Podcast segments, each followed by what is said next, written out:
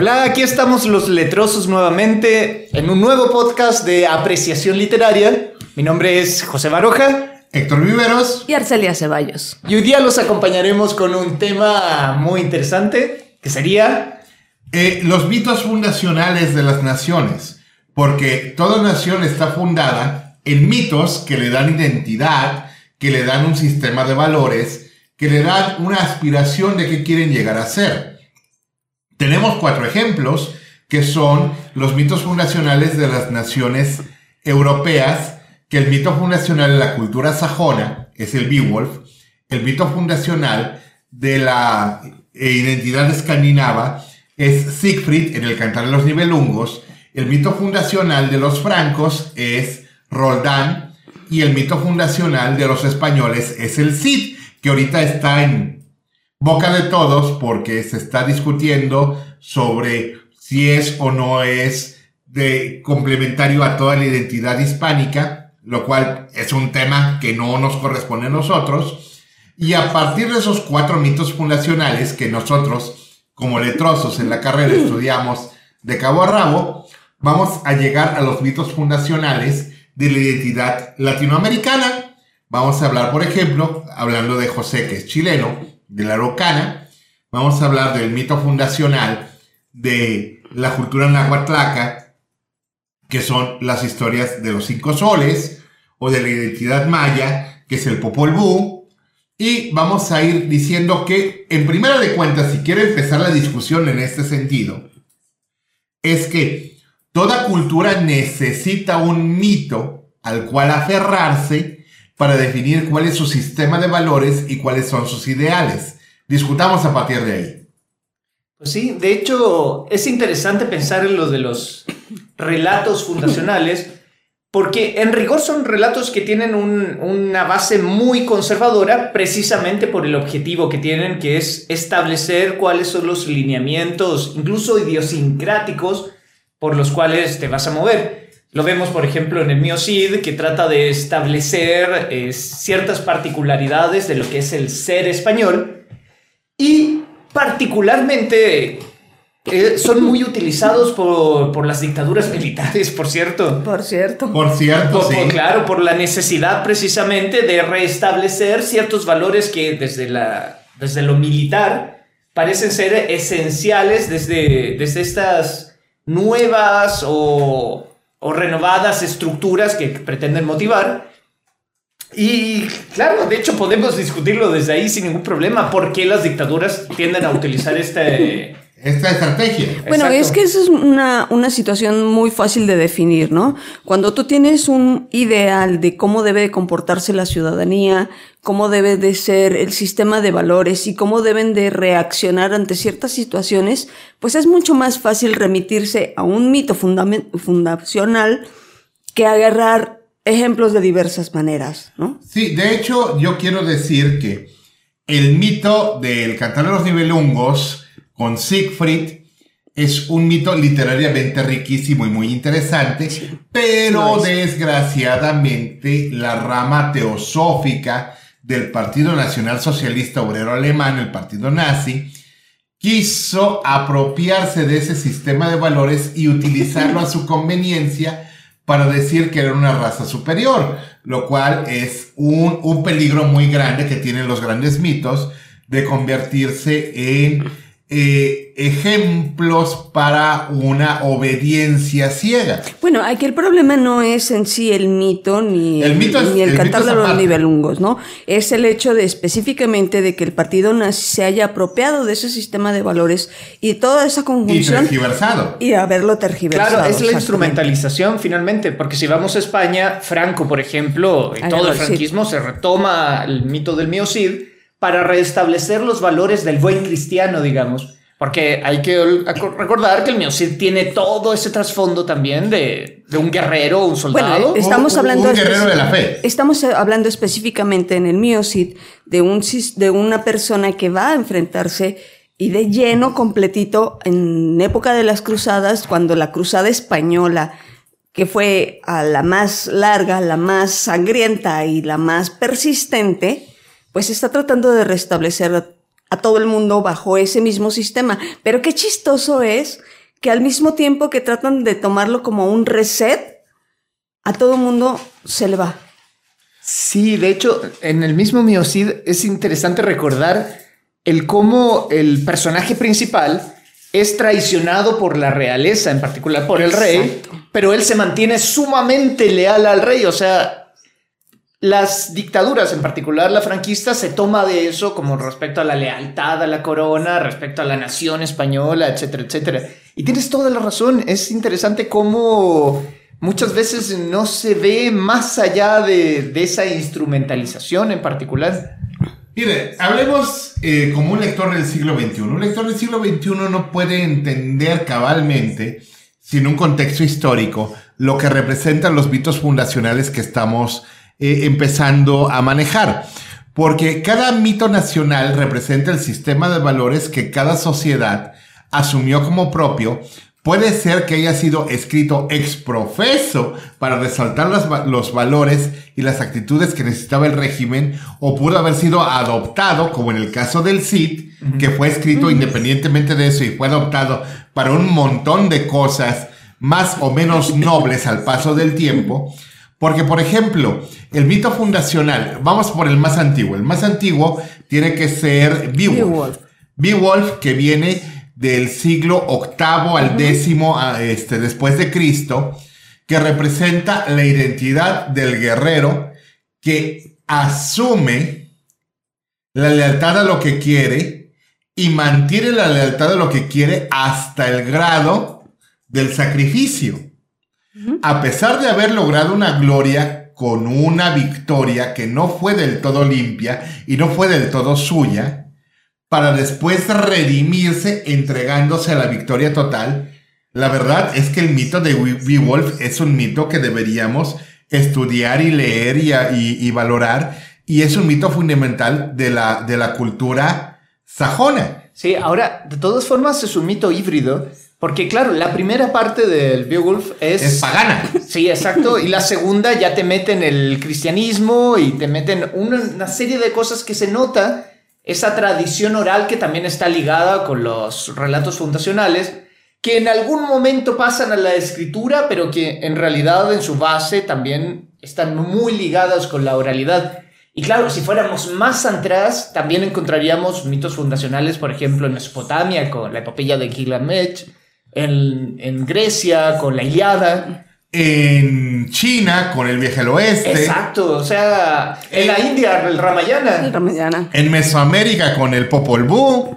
Y, así sucesivamente. Por lo tanto, claro, hay un punto en que está más ligado con la psiquis de una nación que es instrumentalizada posteriormente por estos regímenes totalitarios. totalitarios que se van instalando, porque lo simplifican hasta el punto de que dicen, ah, esto es, y es también por ese elemento militar que está muy ligado también con los relatos fundacionales. Sí, porque por ejemplo el relato fundacional del reino de los francos es el cantar de Roldán. El cantar de Roldán, donde un caballero Roldán completamente leal a Carlomagno se sacrifica dándole espacio al rey para huir, enfrentándose, porque es una epopeya completamente exagerada, donde Roldán se enfrenta solo a 10.000 eh, musulmanes y mata a 2.000 él solo, lo cual es absolutamente imposible, donde con su espada durandarte puede partir al caballero a su armadura y al caballo de un solo tajo, lo cual es absolutamente inverosímil, pero el asunto es de que se sacrifica para que su rey huya, y todavía en un relato que es tan exagerado que cualquier cómic de Superman se queda corto. es, algo, que siempre he dicho.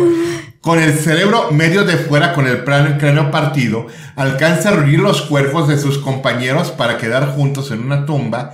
Alcanza a soplar el cuerno para avisarle al rey que está salvo. Alcanza a destruir su espada al durandarte para que no esté tomado por el enemigo y entonces se muere. Bueno, es que después de todo la tradición oral es precisamente ese grado de exageración, ¿no? Ahí es donde nosotros vemos la transición, desde lo muy exagerado a lo que va tomando cierto orden, cierta, eh, cierta literalidad, cierta... Eh, Verosimilitud. verosimilitud, Sí. porque después de todo no se construyeron en una sola sentada, por así decirlo. Es decir, no se construyeron estos tipos de, de- de mitos eh, en dos años o en cinco años, sino se hacen a lo largo de más de 20 años y van pasando primero de tradición oral. Y la tradición oral siempre se había visto enriquecida Y por lo que exagerada. le, y exagerada por lo que le meten los juglares, por lo que lo, lo que la gente va diciendo y es evidente, ¿no? Claro, nosotros mismos cuando contamos una historia, Exactamente. a veces Le ponemos. le, le ponemos adicional, le Es ponemos que más chile eso para- de ponerle la crema a los tacos abunda. Sí, es, es tal cual. Y de hecho, tiene razón Arcelia en el sentido de que vemos que, por ejemplo, el cantar de los nivelungos en su primera parte, porque también tenemos Exacto. ese detalle de las dos La partes. primera y la segunda parte. Claro, es mucho más, digamos, entre comillas, fantasioso que lo que pasa en el Mio Cid, que ya se empieza a acercar a una idea más realista de, de la visión, aun cuando el Mio Cid también es capaz de enfrentarse a hordas de musulmanes en, en sus batallas En y dividir a un caballo y a su jinete en dos con un espadazo. En un solo La movimiento. tesora y la tosuda, que eran sus espadas. Ahora, de lo que, de, de la parte del mito del Mio Cid que más me quedo, porque no me consta que sea real y lo más probable es que no lo hubiera sido, es el hecho de que herido de, de batalla muere, pero la gente, eh, sus, sus generales, lo embalsaman y embalsamado lo suben a un caballo para que únicamente paseando a través del campo de batalla la sola imagen de que él está vivo disuada a los, a los enemigos de retirarse por el miedo que le tienen. Y la verdad es que ganar una batalla después de muerto es un mito muy poderoso. Mucho, muy poderoso en realidad. Sí, y bueno, eso está retratado en la adaptación que hacen en los años 50, me parece, de Mio Cid, con Charlton Heston como Ah, sí es, Mio cierto, Cid. sí, es cierto. Y es, es la escena final que va contra Valencia y, y va él anclado en su caballo y ya. Ahora, el cantar del Mio Cid también tiene elementos que establece eh, la forma de pensar del, del statu quo, digamos, Sí. español, porque el relato termina con un juicio.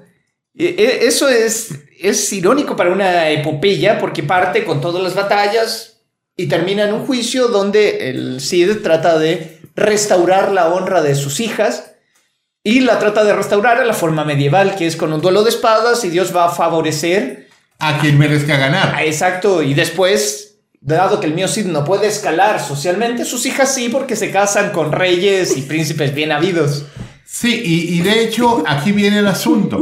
Es que cada héroe de cada epopeya representa el sistema de valores ideal de cada sociedad. Por ejemplo, el valor del pueblo sajón no era la honorabilidad, era el poder. Y por eso Beowulf, su mayor, su mayor virtud es ser increíblemente fuerte. En el caso del cantar de los nivelungos, en el cantar de los nivelungos no basta con ser fuerte como Siegfried, tiene que ser fuerte y integrado. En el cantar de Roldán no solamente tiene que ser fuerte y integrado, sino que tiene que ser leal, leal al grado de la lealtad que le merezca su señor. Y en el caso del Cid se excede, porque en el caso del Cid, el Cid es leal incluso en una mayor medida de lo que le merece la virtud de su señor. En realidad, en el caso del Cid, el Cid es más noble que su señor y espera que con su virtud su señor se convierta en tan noble como la lealtad que le han tenido. Claro. Sí, de hecho, perdón, Por favor, no, por favor, José. Sí, es que te- tiene razón Héctor, porque incluso está la frase, ¡Uy, qué buen siervo! Ojalá tuviera un, Un buen, buen señor. Y es como casi que el mío Cid en su figura es capaz de corregir el camino, el devenir desde las autoridades. Sí, y, y- y de hecho Arturo Pérez Reverte en muchos de sus escritos dice que el pueblo de España es un gran soldado que nunca ha tenido un buen señor. Claro, y también por eso tenemos una novela muy extensa como lo es El Quijote. Que es precisamente, eh, trata precisamente de eso. El Quijote es un caballero a una altura que ningún señor ha merecido ni va a merecer. Claro, pero también sabemos que de, cierta manera es una burla a todo ese eh, esos mitos fundacionales, perdón, en el sentido de que después de todo, con tantas virtudes, no iba a haber quien alcanzara para, Claro, para ahí un está la, señorío, la ¿no? sátira muy La explícita. sátira, exactamente. Porque finalmente se termina burlando de la moralidad que se profesa, pero que no se cumple. E incluso en el Quijote tenemos una escena que alude directamente al mío Cid, Exacto. que es cuando Don Quijote se encuentra con este león que está prácticamente muerto de hambre y lo hace devolverse a su, a su jaula, al modo en que lo hace el Cid también, pero con un león, digamos, que estaba ya en, Claro, en di- en condiciones diferentes. claro, en condiciones dignas de enfrentar. En las gorras de Carrión, sí. Este, y, y el asunto es este. El héroe. Yo siempre he tenido una bronca en mi narrativa sobre es que ningún rey está a la altura de su héroe. ¿Por qué? Porque ser un rey es un cargo hereditario, es un cargo circunstancial, es un cargo político, es algo económico, es lo que sea. Sí, es un asunto dado y Dado. sentado por hecho. Pero ser un héroe es un asunto de voluntad. Ser un héroe es una decisión. Y ser un héroe es hacer lo que nadie más hubiera hecho en sus mismas circunstancias. Y en ese caso, los cuatro héroes de los que estamos hablando en principio en la literatura europea, Beowulf, Beowulf tiene una victoria a medias que, que él canta como completa para consagrarse y en el momento en que las consecuencias de haberse hecho meritorio de un acto que no concluyó, lo hace sacrificarse al final para ser congruente consigo mismo, es una gran historia. Sí, de, de hecho, ahí está el contraste que mencionábamos, porque en el caso del Cid, que ya vendría a ser casi hacia el final de este, de De este, este tipo, periplo, claro, es finalmente el sistema legal el que termina Exacto. a- Definiendo. ajusticiando al héroe y dándole lo que merece, que en este caso es una, descendencia, perdón, gloriosa de reyes. eh, y, y- y en el caso, por ejemplo, eso es Beowulf, eso es el Cid. Sí, En eh, el caso de Roldán, el Roldán es que su sacrificio, su sacrificio es lo que lo consagra. Él no ve el fruto de su sacrificio y de su heroísmo y de su valor y de su lucha en vida. No lo ve. No, Claro. porque ese era lo máximo a lo que podían aspirar, No, sacrificarse definitivamente por su señor. Exacto, Roldán es un poeta finalmente. Es un poeta, exactamente. Sí. Y Carlomagno no se merecía semejante lealtad. El No. punto es este, no se lo merecía. Y todo el mundo lo sabe. Incluso el que escribió el cantar de Roldán sabe que Carlomagno no se No merecía. se lo merece. Sí, y, y bueno, y están todos los simbolismos y en una crítica que empieza como a surgir y que nos va dirigiendo hacia el renacimiento Exacto. y hacia la individualización y el, el ser humano como centro, porque ahí tenemos a los 12 pares de Francia, tenemos al mismo Carlomagno, pero de a poco como que empiezas a cuestionar si es tan merecedor de ese, de Sí, ese pero grado. eso se tarda 700 años en llegar. Pues mm, no podemos acusarlos de muy rápidos, se tomaron su tiempo para concluirlo. Todos se tomaron su tiempo para cumplirlo. Ahora, vamos viendo la contraparte, ¿no? Porque entonces tenemos unos mitos fundacionales en Europa donde el sacrificio, el valor, la lealtad, la, Devoción. la devoción es completa, total y absoluta. Y luego nos vemos con el Popol Vuh, con la Araucana, Con el Shiramalán. y tenemos otro sistema de valores completamente diferentes y una situación que a mi gusto son demasiado contrastantes. Sí, sí, sí, porque la tradición europea con la tradición latinoamericana son. Bueno, bueno, para empezar, voy a soltarle a, a- a Baroja la, la pelota, pero el asunto es que la araucana es la versión europea del estoicismo indígena chileno. Sí, o sea, de hecho el gran problema que tenemos en Latinoamérica es tenemos o podemos definirnos desde mitos fundacionales específicos, porque la araucana es finalmente un, un español alabando y glorificando, por ejemplo, la pelea de los mapuches contra los españoles, pero los mapuches que se ven ahí son griegos peleando contra españoles. Y es en otra forma es como decir, no sé, mi equipo de fútbol perdió, pero perdió contra un equipo de dioses prácticamente. Claro, no o sea, mucho- muy perdieron, perdieron contra los dioses, pero no perdieron porque se enfrentaron a ellos. Exacto. Entonces, eh, está también es- ese tema de cuánto nos identifica de eso en particular. Y yo creo que ahí genera un problema porque finalmente los mitos fundacionales modernos o postmodernos, si alguien quiere, están más inspirados, por ejemplo, en la misma, en los mismos cómics, en las mismas historietas a veces, hasta en el anime. Yo he visto que en Chile se glorifica más relato de Naruto, por decir algo, que de la Araucana, que muy poca gente lo ha leído. ¿Para qué estamos con cosas? Está Es ahí, se alaba en, en Don Quijote, en esa famosa quema de libros, pero no son las imágenes que representan naturalmente a, a los chilenos, por ejemplo. Vamos cerrando el tema un poco en el sentido de que tenemos que hablar de los mitos fundacionales de América Latina. La Araucana entre ellos, el El entre Vuh, ellos. Chirambalam. el Chilambalam, con mucho gusto. Pero el asunto es de que eh, los pueblos necesitan obras literarias que les den identidad y que establezcan perfectamente su sistema de valores. El sistema de valores griego está perfectamente definido en las obras de Homero, que son recopilaciones de material oral que había existido muchos siglos antes de él. El sistema de valores de los francos es Roldán, el sistema de los sajones es Beowulf, el sistema de los, de los germanos es el cantar de los nibelungos. Y los españoles, a pesar de la polémica que ha surgido recientemente, de la cual hablaremos después, sobre el Mio Cid, sobre si el Mio Cid es progre o no es progre, no, no es progre, o sea, no, no es, No progre, es progre. ni tiene por qué ser progre, no, con perdón, no chinguen, en serio. Sí, o sea, un mito fundacional no está definido desde ahí para nada. De hecho, es todo lo contrario. El mito fundacional es eso.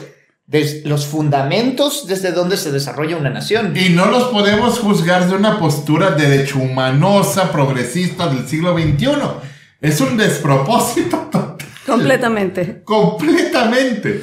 Entonces, eh, yo creo que, que- que- que el tema de cómo ver los sistemas de valores representados en la literatura y la mitología antigua con los ojos progresistas, derechomanosos, igualitarios del siglo XXI, es una pelea que no vamos a ganar porque ni siquiera tendríamos que ponerlos en la misma canasta. Es que no hay punto de referencia ni de comparación. Aquí no, no podemos este, hablar de progres cuando estamos hablando de la Edad Media. Sí, y entonces, bueno, nos despedimos el día de hoy, sus amigos, Héctor Viveros. José Baroja. Y Arcelia Ceballos. Nos vemos pronto.